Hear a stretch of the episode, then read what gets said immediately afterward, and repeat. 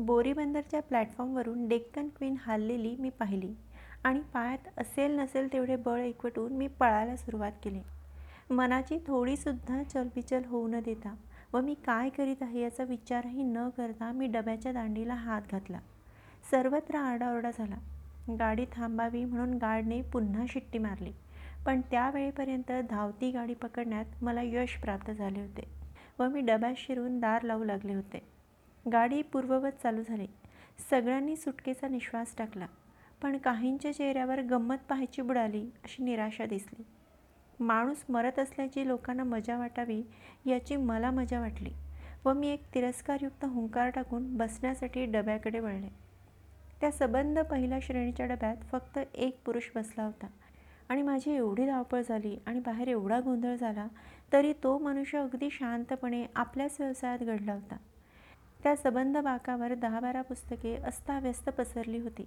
त्याच्या हातातसुद्धा एक मोठे पुस्तक होते. त्याच्या माणूस घाण्या स्वभावाचे आश्चर्य करीत मी त्याच्याच समोरच्या बाकावर माझ्या हातातली पर्स ठेवली व बॅग बर्थवर ठेवून तोंड धुवायला गेले. गाडी पकडताना माझा जो अवतार झाला होता तो पाहून कुणालाही हसूच लोटले असते. लिनॉनची मुळातच सुळसुळीत असलेली साडी आणखीनच अव्यवस्थित झाली होती. तोंडावर पाण्याचे गार गार हपके मारता मारता विचार करू लागले. ज्या वेळेस मी गाडी पकडली आणि ती गाडी पकडताना जे धारिष्ट केले त्यावेळेस माझ्या मनात भीतीचा लवलेशसुद्धा नव्हता. पण आता वारे सुटल्याप्रमाणे धावत असलेली गाडी पाहून माझ्या त्या धाडसाबद्दल मलाच भीती वाटू लागली. पुन्हा असला आचरटपणा करायचा नाही असे जेव्हा मी माझ्या मनाला बजावले तेव्हा माझे मन शांत झाले. अजूनही धडधडणाऱ्या छातीवर मी हात ठेवला. आणि मी कमालीची सरकली. नेहमीप्रमाणे माझ्या ब्लाऊजला माझे पेन नव्हते. त्या धावपळीत पेनवर गदा आली की काय या कल्पनेने मी घाबरले. त्या पेनच्या मागे तशाच भावना होत्या. सदानंदने आमची ओळख झाल्यानंतरच्या माझ्या पहिल्याच वाढदिवसानिमित्त ते पेन मला दिले होते. ती साक्षात प्रेमाची खूण होती. ते पेन जवळ असल्यावर मला सदानंद जवळ असल्या इतका आनंद वाटायचा. त्या पेनची किंमत पण काही कमी नव्हती. नव्वद रुपये मोजले होते सदानंदने. पण त्याहीपेक्षा प्रेमाची खूण म्हणून त्याची किंमत मला जास्त होती. जर ही गाडी धावपळ करत पकडली नसती तर पेन गाळ झाले नसते. या विचाराने मी अस्वस्थ झाले. पण ही गाडी मला पकडायला हवीच होती. माझी पहिली वहिली कादंबरी अपेक्षेपेक्षा गाजली व त्याबद्दल माझा सत्कार आज एका शाळेतर्फे होणार होता. आणि ह्या सत्कार समारंभात ज्यांनी पुढाकार घेतला होता ते माझ्या वडिलांचे लहानपणापासूनचे स्नेही होते. आज सकाळी ते मला अचानक भेटून गेले व त्यांनीच आज सत्काराचा कार्यक्रम ठरवला असल्याचे सांगितले. आणि सर्वात आनंदाची गोष्ट म्हणजे आजच्या समारंभाला अध्यक्ष म्हणून त्यांनी सुप्रसिद्ध कवी जी हेमंत यांची योजना केली होती. वडिलांच्या मृत्यूनंतर वडिलांच्या ठिकाणी तेच होते मला. कर्जतच्या शाळेत ते मास्तर होते. त्यांनी सांगितलेली ती गोड बातमी ऐकल्यावर तर माझा आनंद गगनात मावेना. जी हेमंत यांच्या कविता मी कैक दिवसांपासून वाचत आले होते व प्रत्येक वेळी मी म्हणत होते की ह्या गृहस्थांची आणि माझी ओळख झाली तर? पण आता पेन नाहीसे झाल्याचे समजताच सत्कार समारंभ व जी हेमंत यांच्याबद्दलचे माझे आकर्षण समूळ नष्ट होऊन मघाशी धावती गाडी पकडण्याचे जे दिव्य मी केले तसेच आता चालत्या गाडीतून उतरण्याचे दिव्य करावे असा मोह मला होऊ लागला. आता आशेला फक्त एकच जागा होती माझ्या बॅगेत मी ते पेन ठेवले असण्याची शक्यता होती. मी लगबगीने बाहेर आले. अधीर मनाने मी सबंध बॅग जवळजवळ उलटी केली. पण हाय त्यातसुद्धा पेन नव्हते. मी सबंध बॅग पुन्हा कशी तरी भरली. कर्जतला माझ्याच कादंबरीवर बोलण्यासाठी मला काही मुद्द्यांचे टाचण करावयाचे होते. पण आता पेनचाच पत्ता नव्हता व मनस्थितीचा तर त्याहून नव्हता. हताश मनाने मी जवळजवळ माझ्या जागेवर कोसळलेच. माझ्या समोरच्या गृहस्थाचे शांतपणे वाचन चालू होते. वाचताना मधूनमधून तो आवडलेल्या मजकुरावर खुणा करीत असावा. थोड्या वेळाने त्याने हातातले पुस्तक खाली ठेवले व लगेच बाकावरचे दुसरे पुस्तक उचलले. आणि मला कमालीचा धक्का बसला. नेमका त्याच पुस्तकाखाली माझे पेन पडले होते. नक्कीच माझे पेन. तोच तो हिरवा रंग सोनेरी टोपण. प्रश्नच नव्हता. माझेच पेन होते ते. मी शांतपणे धीर करून विचारले मला जरा ते पेन देता का? हो जरूर. घ्या ना. सहजपणे तो गृहस्थ म्हणाला मी पेन निरखून पाहू लागले. प्रश्नच नव्हता. माझेच पेन होते ते.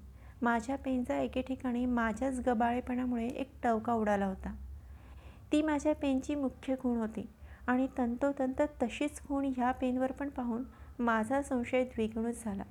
मी तोंड धुवायला गेले. तेवढ्यात सभ्य दिसणाऱ्या गृहस्थाने पिशवीतून पेन काढून घेतले.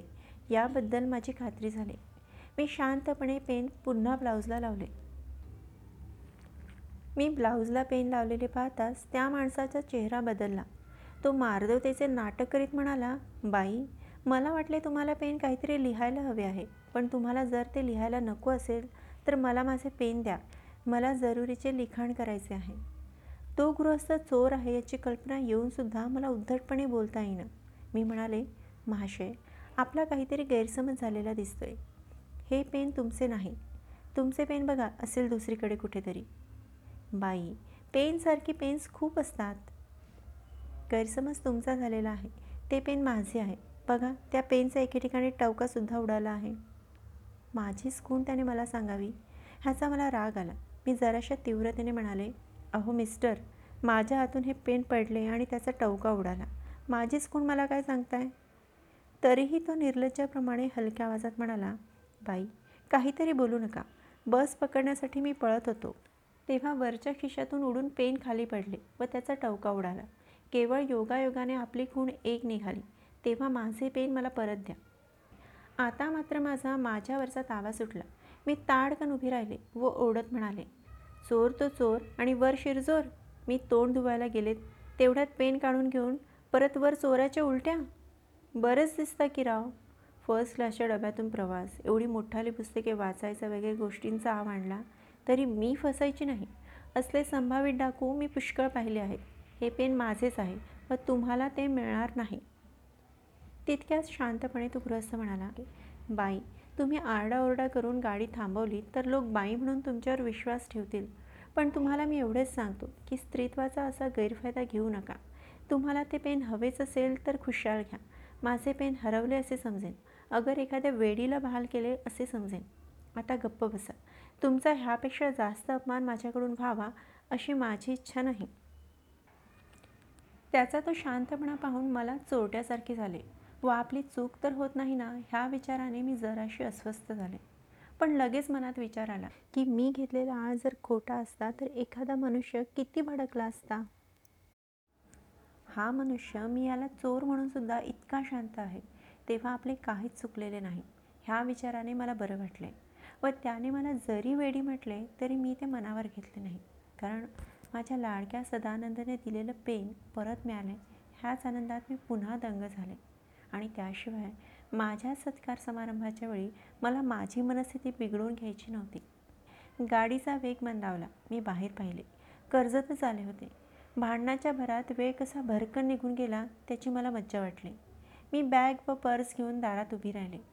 दुरूनच प्लॅटफॉर्मवर माझ्या वडिलांचे स्नेही उभे असलेले मला दिसले. मी हात उंचावला. त्यांनीही त्याला प्रत्युत्तर केले. त्यांच्याबरोबर शाळेतली बरीच मुले व मुली हातात हार घेऊन आलेली होती. गाडी थांबताच मी खाली उतरले. माझ्या वडिलांचे मित्र ताबडतोब समोर आले. काय? प्रवास व्यवस्थित झाला ना? त्यांनी हसत हसत विचारले. मी म्हणाले फारच छान. तोच एका मुलीने मला हार घातला. दुसऱ्या मुलीच्या हातात आणखीन एक हार होता. तो हार घेऊन ती मुलगी डब्याकडे धावली. मी चमकून मागे पाहिले. गाडीच्या दारातून तो गृहस्थ खाली उतरत होता.